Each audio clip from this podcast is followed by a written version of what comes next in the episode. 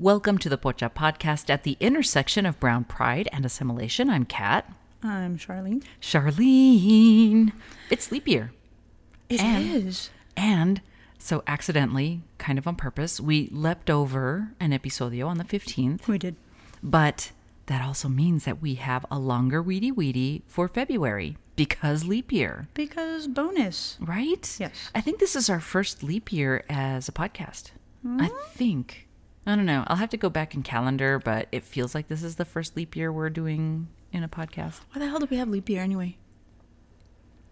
So let me talk.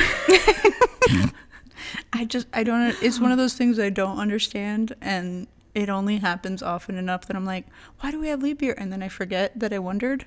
Ah, okay. Well, okay. So because we don't have even months, you know, we have 30 or 31. Sure. And then February's a weirdo. Right, because we don't have three consistently 365 days in a year. Oh. Wow. I'm going to Yeah. have to overthink that. Thank you. You're very welcome. Okay. All right, so because we do have a longer leap year bonus wiri wiri for this uh, for this February, we have a couple things to go over, mm-hmm. and we'll we'll tease you and say that Yolanda will be the end. That you know what I'm talking about. So just sit it out. Wait until the end. Okay. But first, it's all about lenguaje, language. Okay. And there's a couple things. First is that you got me this really cool book for uh, for Christmas, and it is called. Let me grab it here. It's called The Dictionary of Obscure Sorrows. So this book. Well, first, why did you get it for me? Before I explain what it is. Only because of the name. It just sounded like such a cool title that I literally judged a book by its cover and was like, you know who needs this? Kat. It is a super interesting book. So the book is um, the Dictionary of Obscure Sorrows is a compendium of new words for emotions. So you know those things that we feel, but there's not like quite the word for it. Right. So, for instance, you know there's deja vu, right? Mm-hmm. There's des vu or de vu, the awareness that this moment will become a memory, Oh. right? Okay. I like it. So, in going through this, there's a couple that I, you know, that are abs- absolutely like spot on. But one of them that I thought was really, really super interesting, Okay. all about language and all about how our emotions are tied to this language, or like how our emotions at that intersection of assimilation and brown pr- pride are tied to a language. Okay. So, fool's guilt. Mm-hmm. Noun. Mm-hmm. A pulse of shame you feel even though you've done nothing wrong. like passing a police car while under the speed limit, being carded after legally ordering a drink, or exiting a store without buying anything. And Yes. so, yes, that, you know, yes, and I want to say, because I think it goes further for that intersection of brown pride and assimilation. Because for me, it's not just about entering a store and exiting without paying, it's about I'm in the store and like, I promise I'm not stealing anything. I always have this like guilt of like, oh, they're watching because I'm, for some reason I'm going to steal something. So, in where we live, pretty recently, we got, they did away with the like single use plastic bags, right? Right. to save the planet and all the things. Um, this has caused me such an immense amount of fool's guilt so that I cannot express to you. Because now I'm like, I'm walking into a store with my own bag, Right. prime As we're supposed for to do. stealing, as we're supposed to do. Or if I walk in with a return and it's in my own bag, like I have had times where I have to return something to Target. I will scour my home for a Target bag so that I can put the thing from Target in the old Target bag so they will know that I'm not stealing. This had not occurred to me that I was doing this until now. These plastic bags are like few and far between, so I have my own, you know, sack to take shit in. And I'm like, they are going to think that I brought this bag in, shoved this in the bag, and I'm trying to return it because I don't have the receipt because I'm a train wreck and now I'm going to go to jail about this sweater that I hate. right? I kind of do the same thing in that when I have the bag, I purposefully like pat it down, like there's nothing in here. Yes. But to to go one step further and sitting at that intersection, because I doubt we're the only ones who ever do this. But when you are BIPOC, when you are brown, it it almost feels to me like you have that extra layer of an expectation of guilt anyway. Totally. So even though the the the definition was talking about like passing a passing a police officer or police car and you're you're going under the speed limit for me it's if there's a cop behind me i'm mm-hmm. like oh they're running my plates what am i doing are Yep, do, are yep. my lights working are my turn yep. signals working like all of the things that goes through my head like palms start getting sweaty because i don't know like yes i've been pulled over for speeding because i speed but I just automatically feel like, what the fuck am I guilty of if they're behind me? And especially if they're behind me for more than a block. Right. And I have had a car before where I legit had purchased it from someone who used to run substances that were classified in Schedule One. And and so I know that I got pulled over several times because of that car. You okay? We had this conver- I had this conversation today earlier. Mm-hmm. My first car, as a teenager, was a car that belonged previously to someone who dabbled in entrepreneurship with not so legal substances. I would get pulled over all the time in high school, and they genuinely looked surprised when I would roll down the way too dark tinted window. Oh my god, same. This is bizarre. gold Honda with gold flames on the front, hand painted gold flames.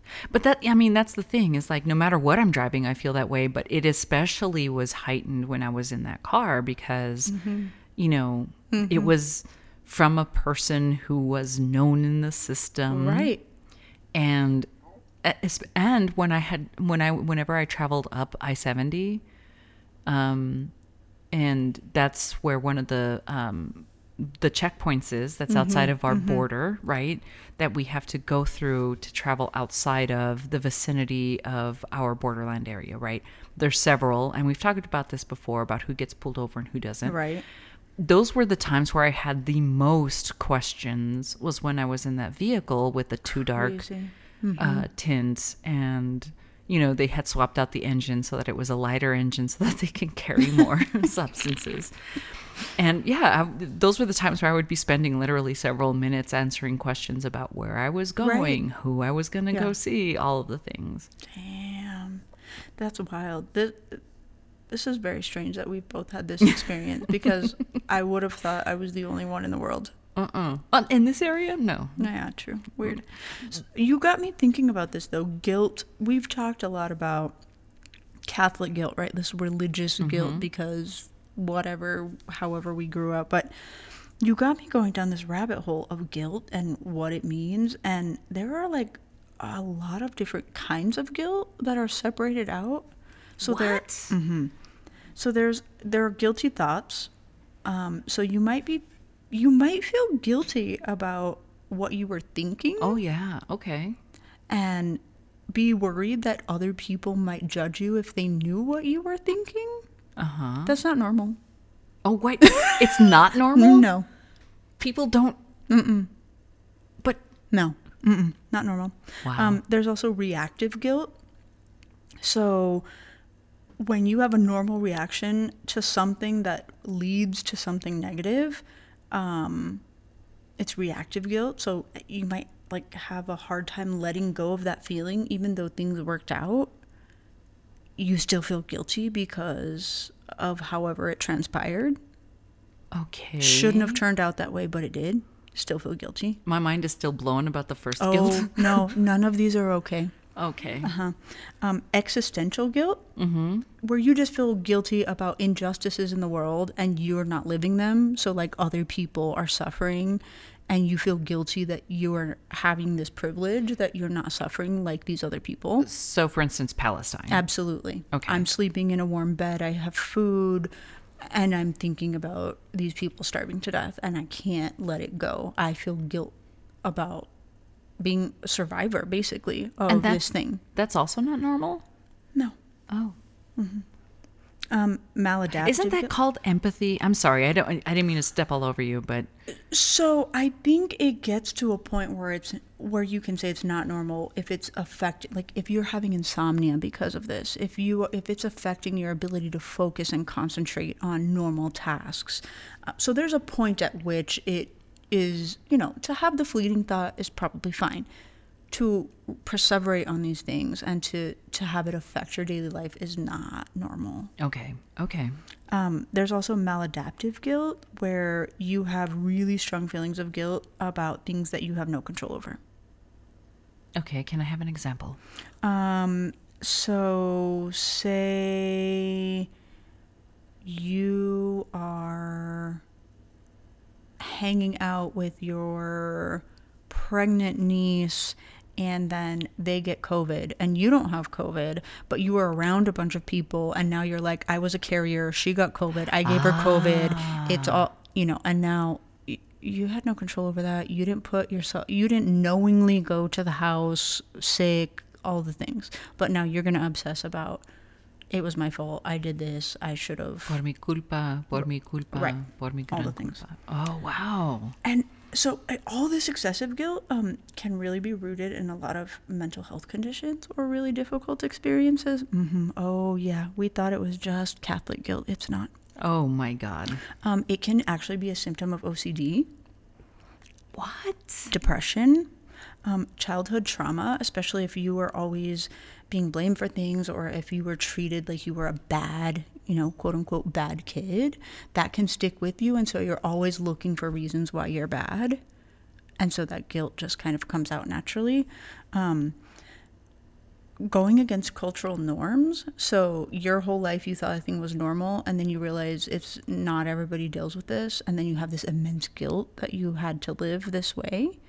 Um, constantly worrying about what other people think, Okay. and okay. also um, anxiety is a really bad one. Oh, yeah. And the guilt, and th- I didn't think about it in this way because you and I both talk about how we have anxiety about all the things. Um, but reliving past events where you didn't do or say the exact right thing and it causes you guilt for not doing it.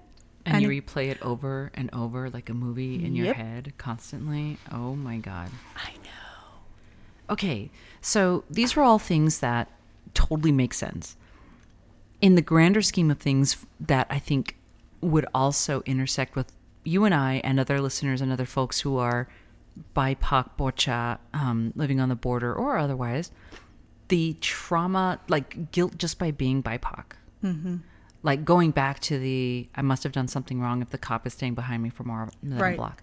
I'm being watched, not just because I have my bag, because we don't have plastic bags in the city anymore, but they're going to think that I have stolen something. Like I always have mm-hmm. my hands freaking either behind me or like open mm. so that I'm not mm-hmm. taking anything.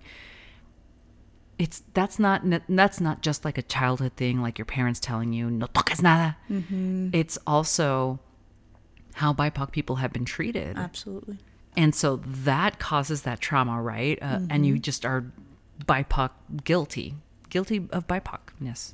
Guilty in this by world. BIPOC. but yeah, absolutely. No, it's there is um it's it's almost like the stereotype where you you know that you fit this stereotype and so you're trying to contradict it by keeping your hands open or walking in patting down the bag so the security camera catches it like it that's real Wow. I, and and some of these things they make sense because it's like, oh, I can't possibly be the only person. But Right. some of these things, like the very first guilt that you had mentioned, where it's like the thoughts that you have Mm-hmm. that that's not normal, like quote unquote normal, right? right But it's a guilt that we shouldn't necessarily have to deal with every single day. Like if someone were reading my thoughts, and it, it just feels like culturally, mm-hmm. especially as a queer person, right? Like culturally and religiously, um, mm. thoughts in particular about sexuality. Mm-hmm. N- If someone was reading my mind about what I'm thinking about about my partner right now, oh my god, kind of thing. I have um, I will project my guilt onto other people by like if I have a dream that my husband was cheating, um, I will be angry that he doesn't feel bad about that in the morning. yeah, That's funny. not to him. I mean, uh, you are not probably not the only Latina who has like you cheated on me in my dream, pendejo. No, I'll be mad at him for a whole day, and he's like, "Are you seriously?" I'm like, "You're the one. You're the one who was acting that way." Yeah, Like if I'm dreaming about it, something must be up exactly. I'm psychic. Mm-hmm. Or psychotic. I don't know. A little both. A little both. Obviously, I have all of these maladaptive, guilty behaviors that we just discussed. This book, though, is amazing. And I love that you thought of me of it because language and etymology of words, like the mm-hmm. history of words or the roots of words, that is so fascinating to me. Like how did mm-hmm. how did a tomato get get called a tomato in its beginnings? Like what was it about it? How did we get to all of these other maladapt- maladaptive guilds? Like th- mm-hmm. how did we get what is the history of it because clearly someone else has right. gone through this, thought about it. And so for this book, like a lot of these when I read through them, I'm like, oh shit, I'm not the only one.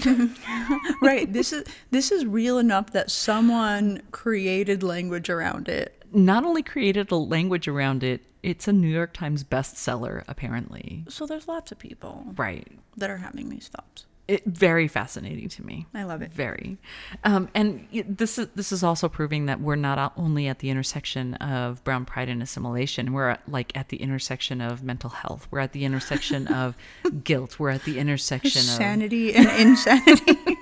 yes, at therapy Absolutely. and and coping. Yeah, I like it.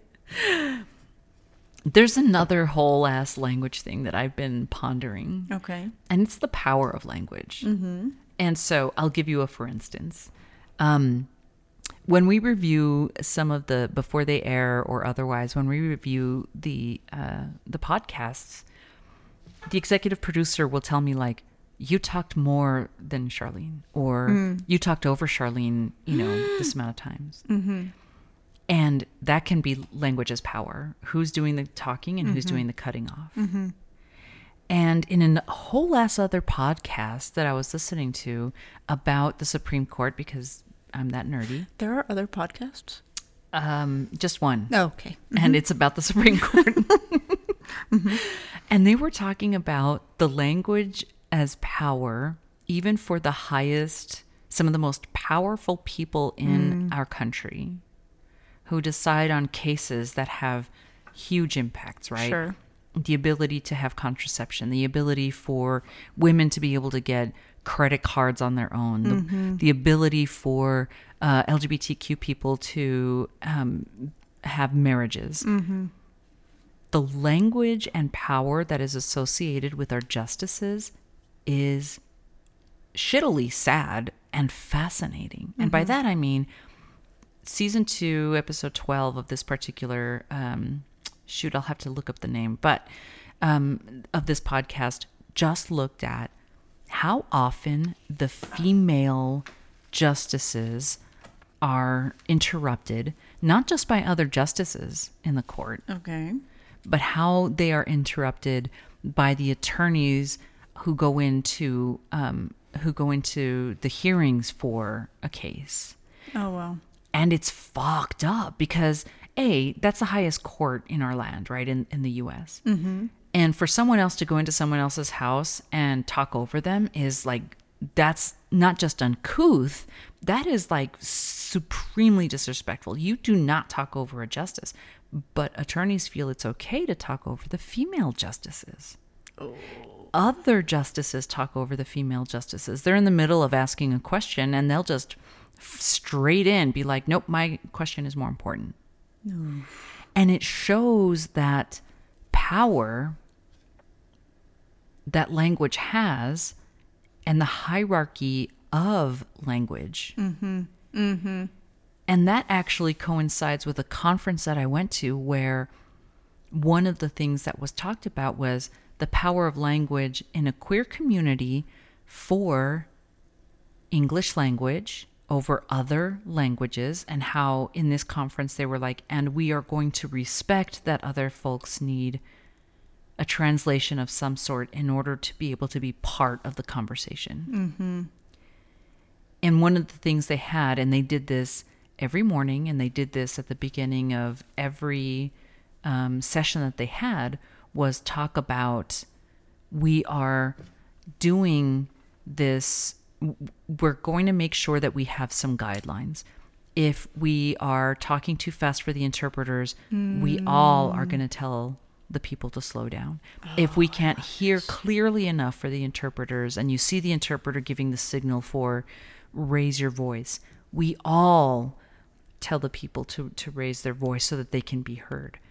And they're setting these guidelines because language is power, and who is able to participate and who can understand clearly what's going on is powerful. Because if you don't understand half the things because someone's mumbling and, and so the interpreter can't catch everything, or if you're talking so quickly that the interpreter can't catch everything, then you've mm-hmm. walked away with only part of the discussion. Mm-hmm. And that's not powerful because knowledge is power.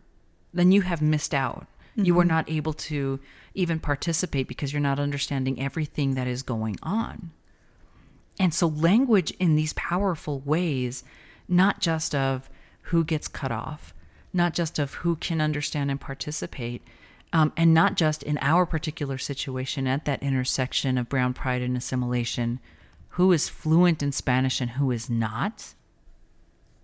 Those are incredibly powerful intersections of where we see language happening and how we we gloss over it a lot of times like how many times as a woman have you gotten interrupted and you just kind of accepted it? Or you had to really like raise your voice to make sure that you're heard?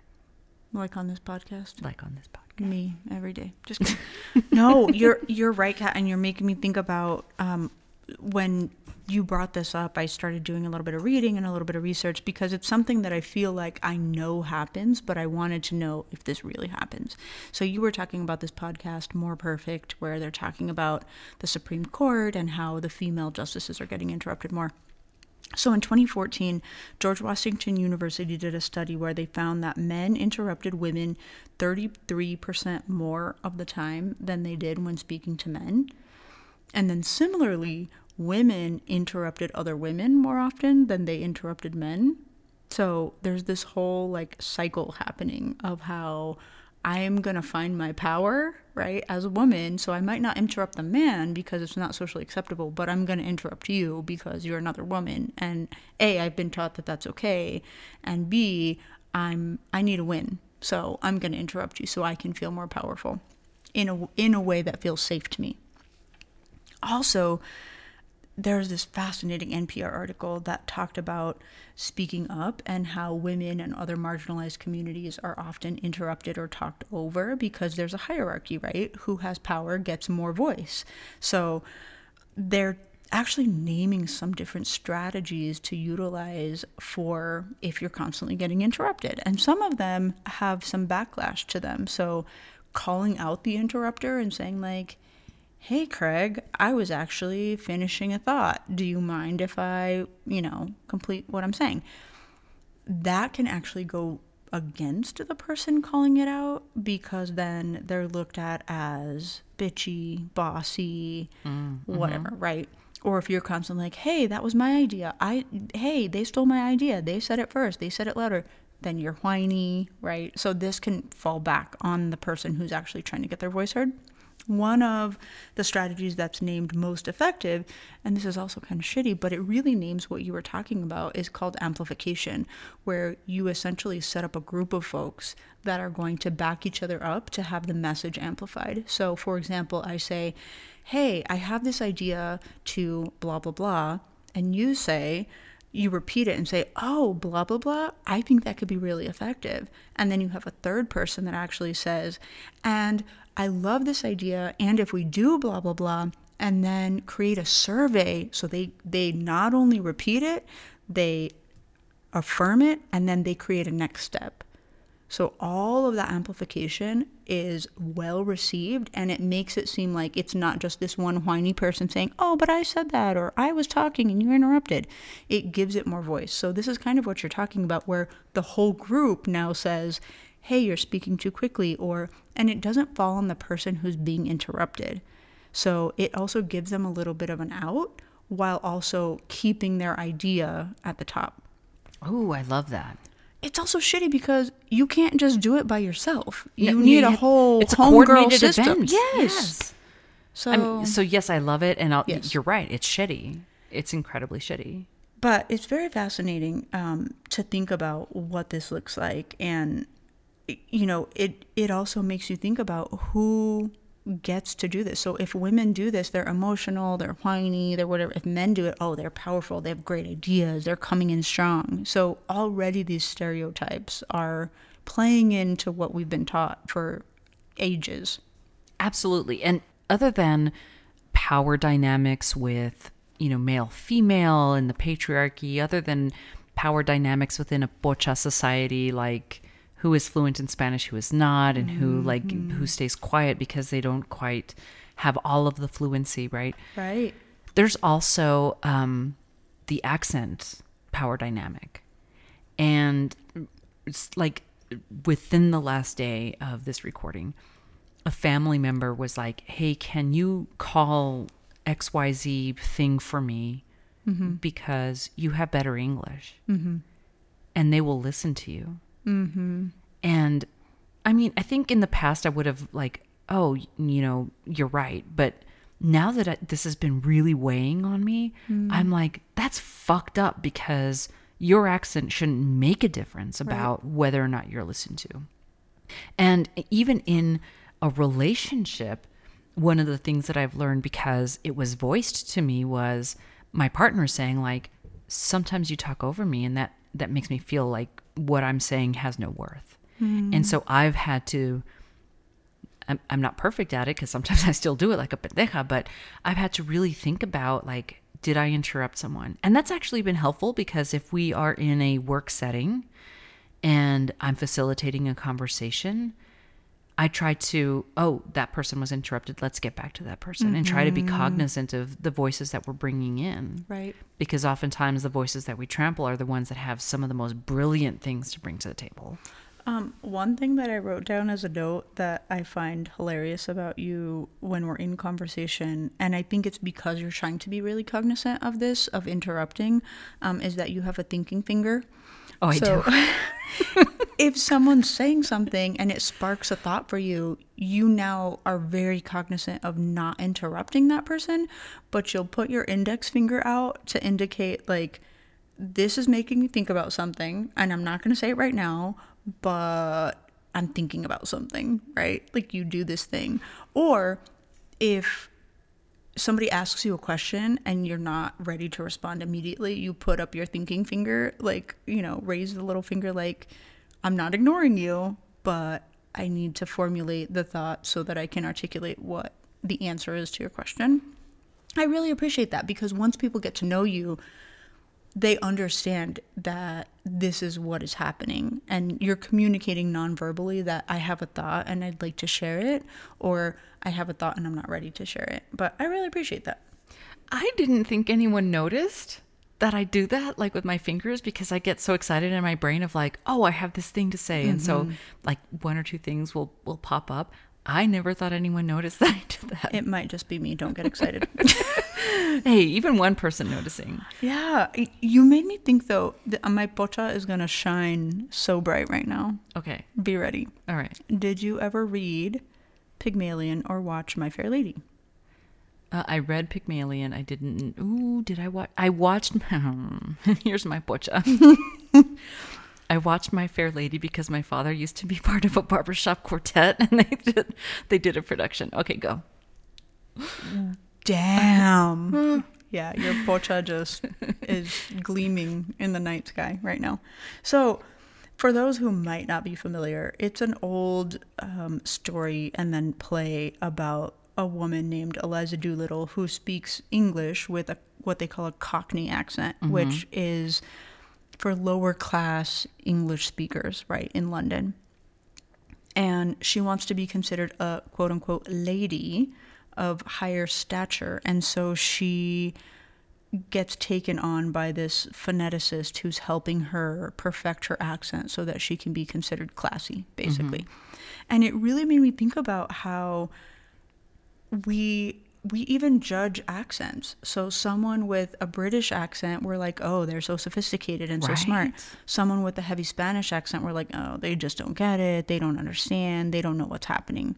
We make these assumptions based on absolutely zero real data. We're going on stereotype and old tropes about what this particular person's culture, based on their accent, is bringing to the table. And it's so terrible because it's exactly what you just named about your cousin. They know that their accent, their particular accent, is not going to make someone feel like they are mysterious or intriguing or intelligent. It's going to be quite the opposite, and they're going to have a hard time getting what they need. Right. Wow. Okay, so that's totally spot on about the the British accent or the European accent getting more weight because mm-hmm. you know how many times have we heard like but when they say it in the British accent it you know it's it just sounds better right, Right. yeah It's sophisticated or It is. interesting or whatever. and and that even happens with depending on the kind of Spanish accent you have right like if you have the Spaniard Castilian Ah, Spanish exactly. accent when you're speaking English it weighs different than if you have an accent that is from Guatemala or you know Brazil or what have you. It's the weight of whatever someone is saying is carried differently. I have a story that I wasn't going to tell, but now I am. So, a couple of weeks ago, um, our daughter has a, a little friend at school who we were trying to set up a play date, and we don't know the parents and we've never interacted with them or anything. And so, my husband's like, we'll get their number and we'll see if we can set up a play date. So, he's texting with the mom, and he's like, Yeah, I don't know. The texting is going interestingly. I'm not sure what's happening she's kind of not responding. Maybe it's because the dad is responding to the mom and, you know, she thinks it's odd or whatever. So I said, well, let me take over. So I start texting and it's fine. It's kind of short, but whatever.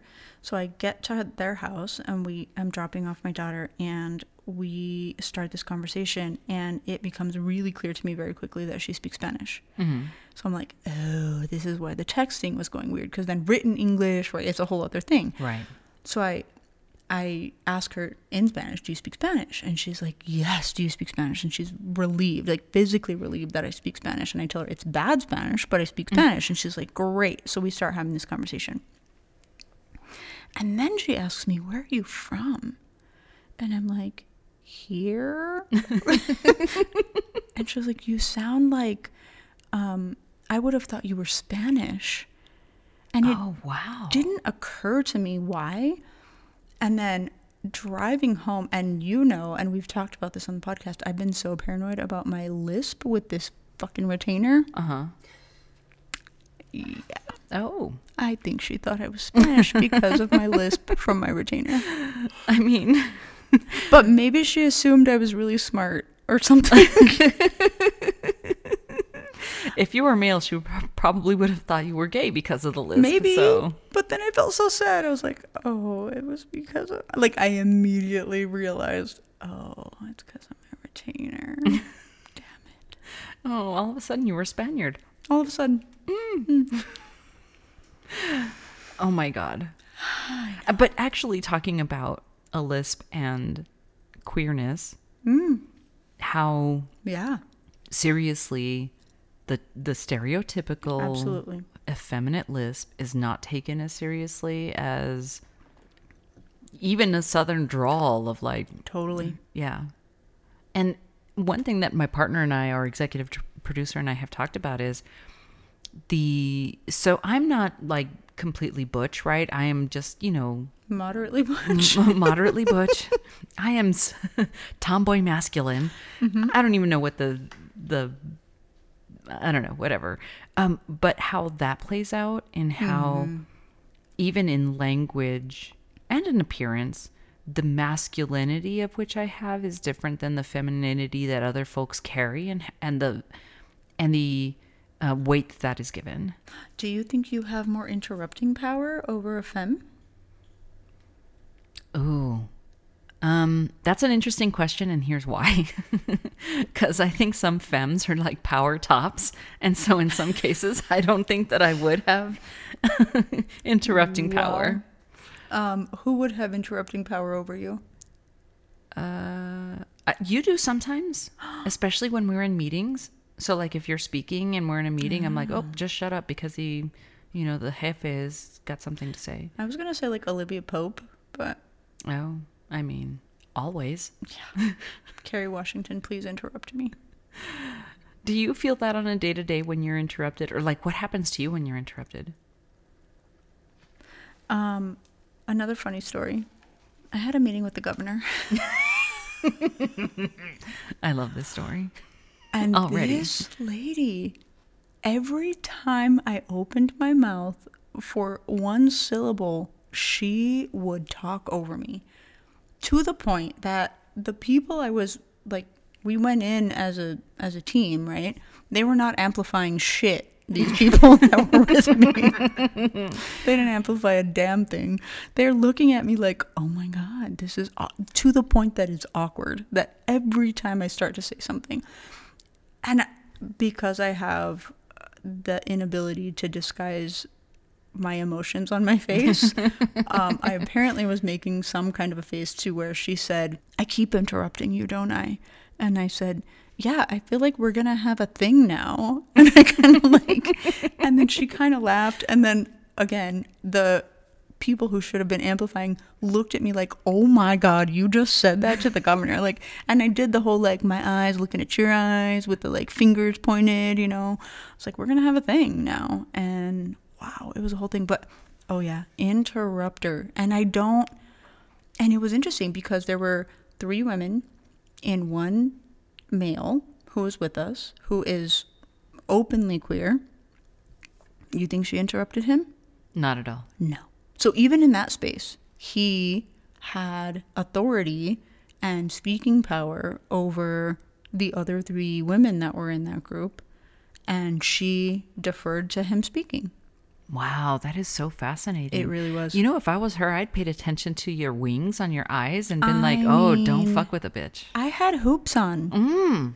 Mm-mm. She has been in. If you are the governor of New Mexico and you don't recognize wings and hoops, Mm-mm. we were also sitting. ac- I mean, the table's got to be fifty feet wide and oh, a is it circle. that circular? It's a huge Zia symbol. I don't know, all kinds of fancy, fancy table.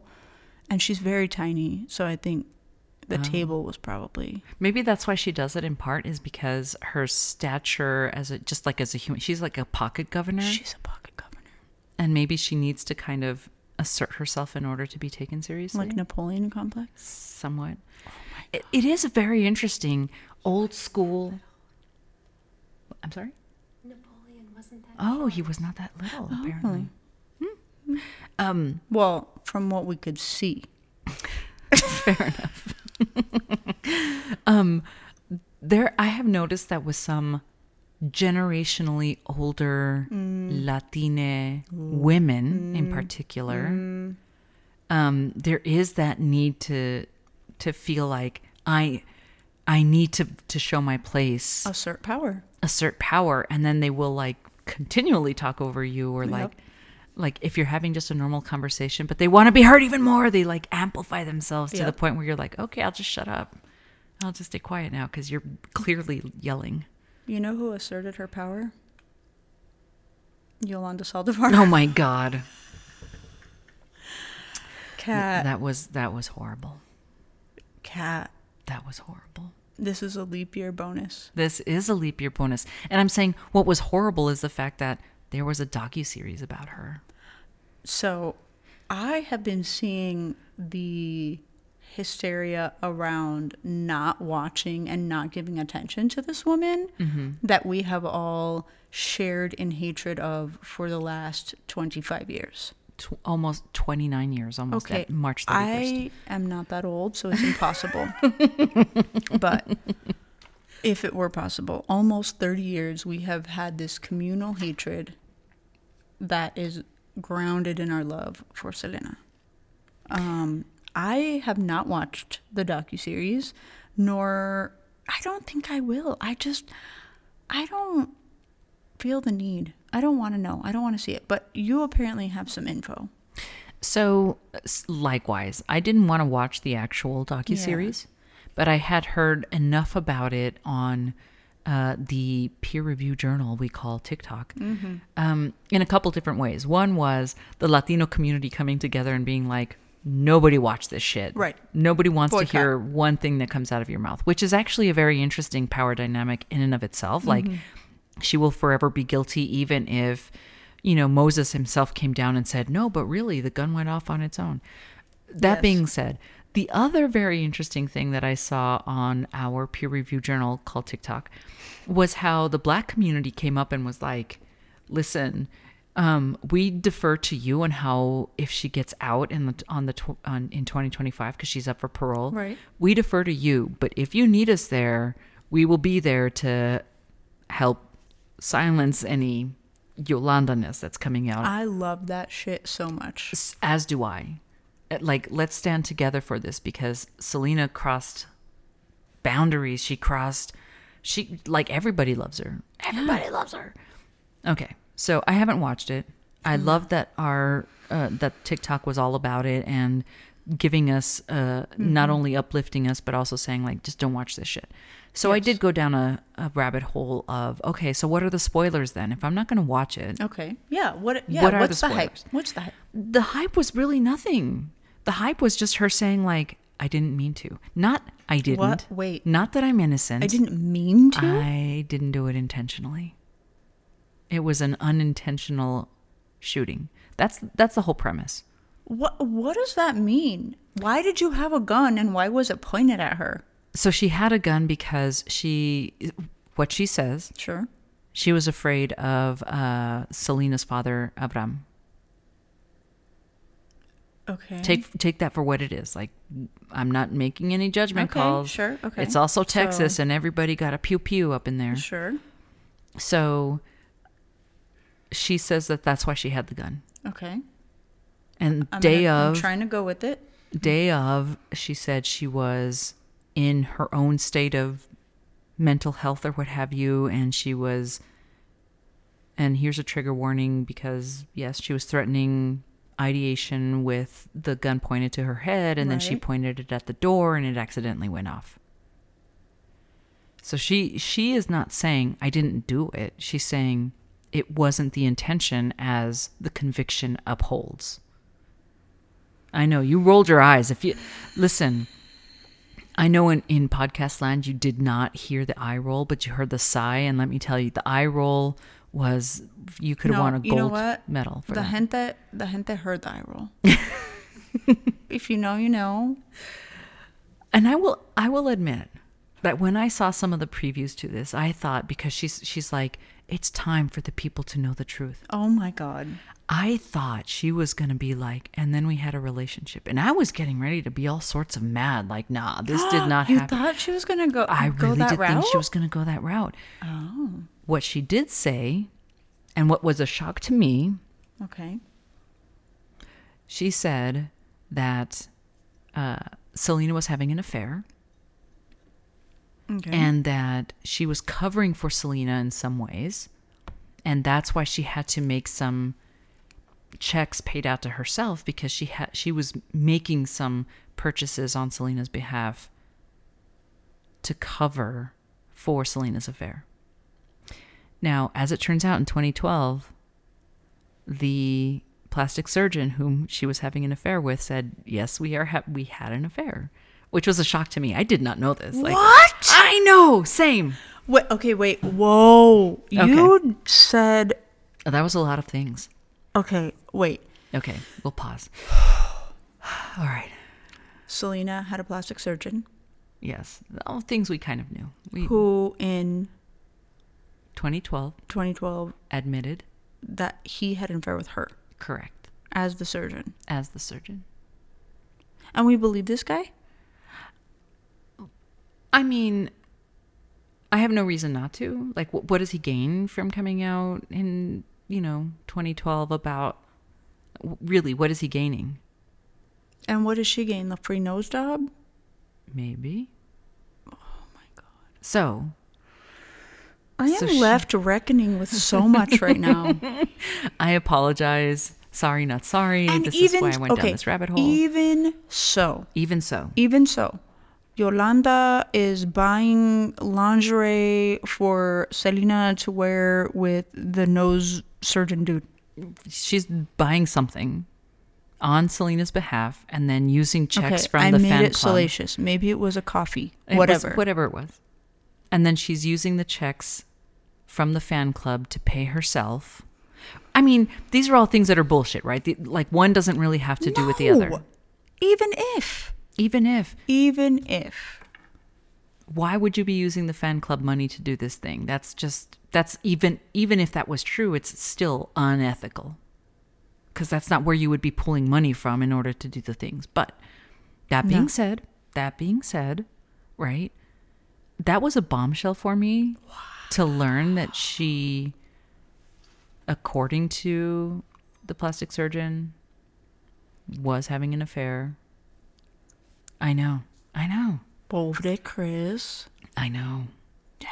He got the shaft left, right, and center. Every time. Mm-hmm. Pobre vato. Damn. So, I mean, we don't need to watch it. That's the spoiler. Is that she? It wasn't on purpose. Oh, again with the ro- eye roll, you can hear. The, If you can hear it, maybe I need to drink more water.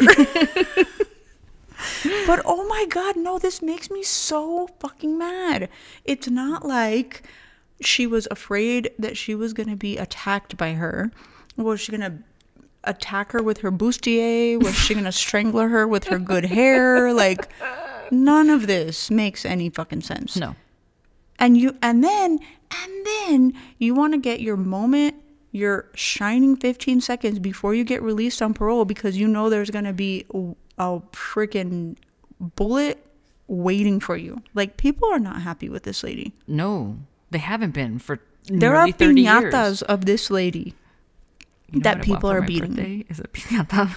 we're having a selena themed birthday i don't care what my daughter wants this is what we're doing I, I just to use that moment to be like let me just trash talk her to make put dirt on her name on her grave so that i look better for killing her bro if women who had affairs deserve to be shot in the head by their friend mm-mm, there'd be a lot more dead bodies right? no Mm-hmm. no So this doesn't mean that she's going to get out on parole, as we know. Those are. do you think she will though It's Texas.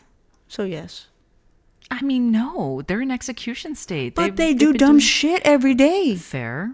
And they're probably like, hmm, let's see what happens. This could be interesting. if we want to, uh, you know, cover up some of the nasty shit we're doing on the border, maybe we should let this lady out and see what happens. Let the let the newspapers go wild. I, for her own safety, I mean, isn't she just better off in prison? Isn't she just better off in prison? Oh, 100%. Than out in the real world, even if she hasn't. She's unmistakably mm-hmm. Yolanda Saldivar. I don't care if Mm-hmm. you put her out in Antarctica. The penguins will be like, "Oh, I know you, Bro, I recognize you." People didn't even like the actress who played know, her. We talked about that. Mm-hmm. They didn't even like the lady who pretended to be her. What do you mm-hmm. think's going to happen to this lady? Mm-mm, I, I'm a, I want to be in charge of that fan club. with every membership, you get a free bat. one. Yes. a Oh, gun with no safety. uh, that's mean, but I mean, you're not the only one who's thinking. What what is that guilt? You're not the only one who's thinking this. this is crazy though. Like to talk mad shit after how many years and be like, oh, well, I didn't do it on purpose. That's I the was, story. just, I was just helping her and I was afraid of her dad. That's the story that she has stuck to. She said it. She's sticking to it, kind of thing. And who are these dumbass people that made a documentary? Oxygen, Oxygen mm. Channel, which uh, also the other thing is that I I would really have to go out of my way to get the free subs- trial subscription to watch it, and I wasn't gonna about to do that, right? but Oxygen was the one who made it. And apparently it was like a very drawn out, like the first episode. So it's a three docu docu series, three episode docu series. The first episode was just about Selena and and her rise to fame and everything. So they had to like stretch as if we didn't know who she was.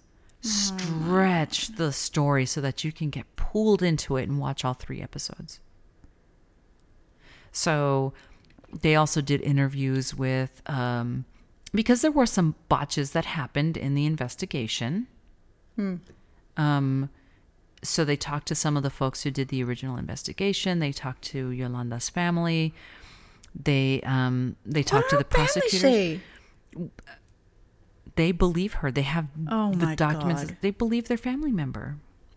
I mean, okay, so if that was you, would you just have been like, "How do we get this uh, this leaf off Wait, the family tree"? first of all, when you say if that was you, I, I know you're talking about Selena. N- I'm a family member of Yolanda. Oh, okay. Would you back her play? Like, would you be like, "But she's family. Like, blood's thicker than water. Blood's thicker than como la flor." I don't know. No! Are you crazy? I had to, I had to ask. I have family members that I don't talk to for much less. I love you. no. I would I I'd be selling a memoir though. Like this bitch has been crazy since my third birthday. Let me tell you all the dirt. Well, no, the family did not do that. They are standing by their family member. Bro, I hope I we better have a better legacy than that. Like my claim to fame is Yolanda's my cousin. Gross. Gross. Oh my. Well, all of this to say, like, don't watch it. Don't watch it. The the spoiler is that there was an affair, and uh, and she just she still maintains that she didn't do it on purpose. She's not saying that she's not guilty. Another eye roll. I can't help it. It's my head is hurting. For how many eye rolls you've done. yes. All right, so there that's there you have it. I'm glad you it. didn't watch it. I'm glad I didn't watch it. I it. hate it already. Mm-hmm. What are we gonna do in 2025? it- it's not about what we are going to do. We are going to do a podcast about whatever happens. I'm I'm waiting to see if like does this help or hurt her, Right. right? So she is she's doing this obviously on a media Yes. campaign Amen. Mm-hmm. to try to Persuade. Yes. right. So does this help or hurt her case for parole? I don't I think this is a backfire. Like I think when you're really stretching it to try to have some semblance of it really wasn't me and I didn't get a fair shake, that is going to backfire on you typically. Like what what good comes out of you saying like you gave you did not do any justice by me, all of it was shit, you didn't hear my side. You're t- Right. basically saying like the justice system is fucked, which it kind of is. But in this Fair. particular case, you have to ask the basic questions. And one of the most compelling is with the type of firearm that she had, the ability to accidentally you, shoot is incredibly difficult for anyone, much less uh, a femme-bodied hand, right? Because it takes a lot to have to actually The strength, the hand strength. because it was a revolver. It wasn't like, you know. So ju- just looking at that is like, there's not hardly a leg you can stand on to say that this was accidental. I mean, she was forging a lot of checks, so her hand strength could have been on point. I still doesn't. I don't think that gets her out. No, I, 2025. really, the best thing that can happen for this lady is that she stays in prison. Yeah. Yeah. She cannot. I mean, and I say that jokingly, like she can't go anywhere without being recognized. No, but really, for real. she is incredibly recognizable. And now she just made a docu series to to make it more recognizable, Right. Just in case you thought it was the actress and not the lady. her. And I don't think there's any continent like anywhere you can go on this globe that that there wouldn't be some kind of something. If anything will unite us, Kat, it will be this. Yolanda. Mm-hmm. I hate to say it. Um, if you want to be a special guest on the podcast where we discuss the parole, send us an email. Send us a DM. We should probably do like a live A broadcast lottery. of the of the parole hearing. Oh, can we? yes. Does somebody have a cousin who's on the parole board? oh my god, that would be awesome sauce. Let us know. We we need to be part of that. We do. hmm This is th- Can we go testify and be like, no, this is it's a travesty if you let her out. yes. Okay. This is the story of our people, hmm the Pocha people. Hey, she's she's one of the OG pochas. She is the OG Pocha, straight up. Mm-hmm. This, th if we were to have a matriarch, Of pochanes, it would be Selena. it is. I agree. This is this is our business. Hundred percent our business. This is our business. Okay. This has also been our bonus, bonus, bonus. Happy leap year. Happy leap year, uh, wiri wiri, talking about all things language is power, all things keep Yolanda in 2025. And we shall catch you. Where can where can people catch us other than on the flip side? Always on Instagram. Really, pretty much that's it. Instagram. Hey, Instagram uploads the Facebook too. So Okay, yeah. By default, Facebook. Um, we canceled our Twitter, Because X, boo. or whatever, boo. um, and we still don't know how to make TikToks. So one day. one day. Um, so yeah, this has been the Wiri Wiri for February. Happy leap year for those celebrating, which means um, typically we'd put this out on the 28th. It will be out on the 29th. Yay, with extra content. Yes. So I am Kat, I'm still Charlene. and we'll catch you on the flip side. Bye.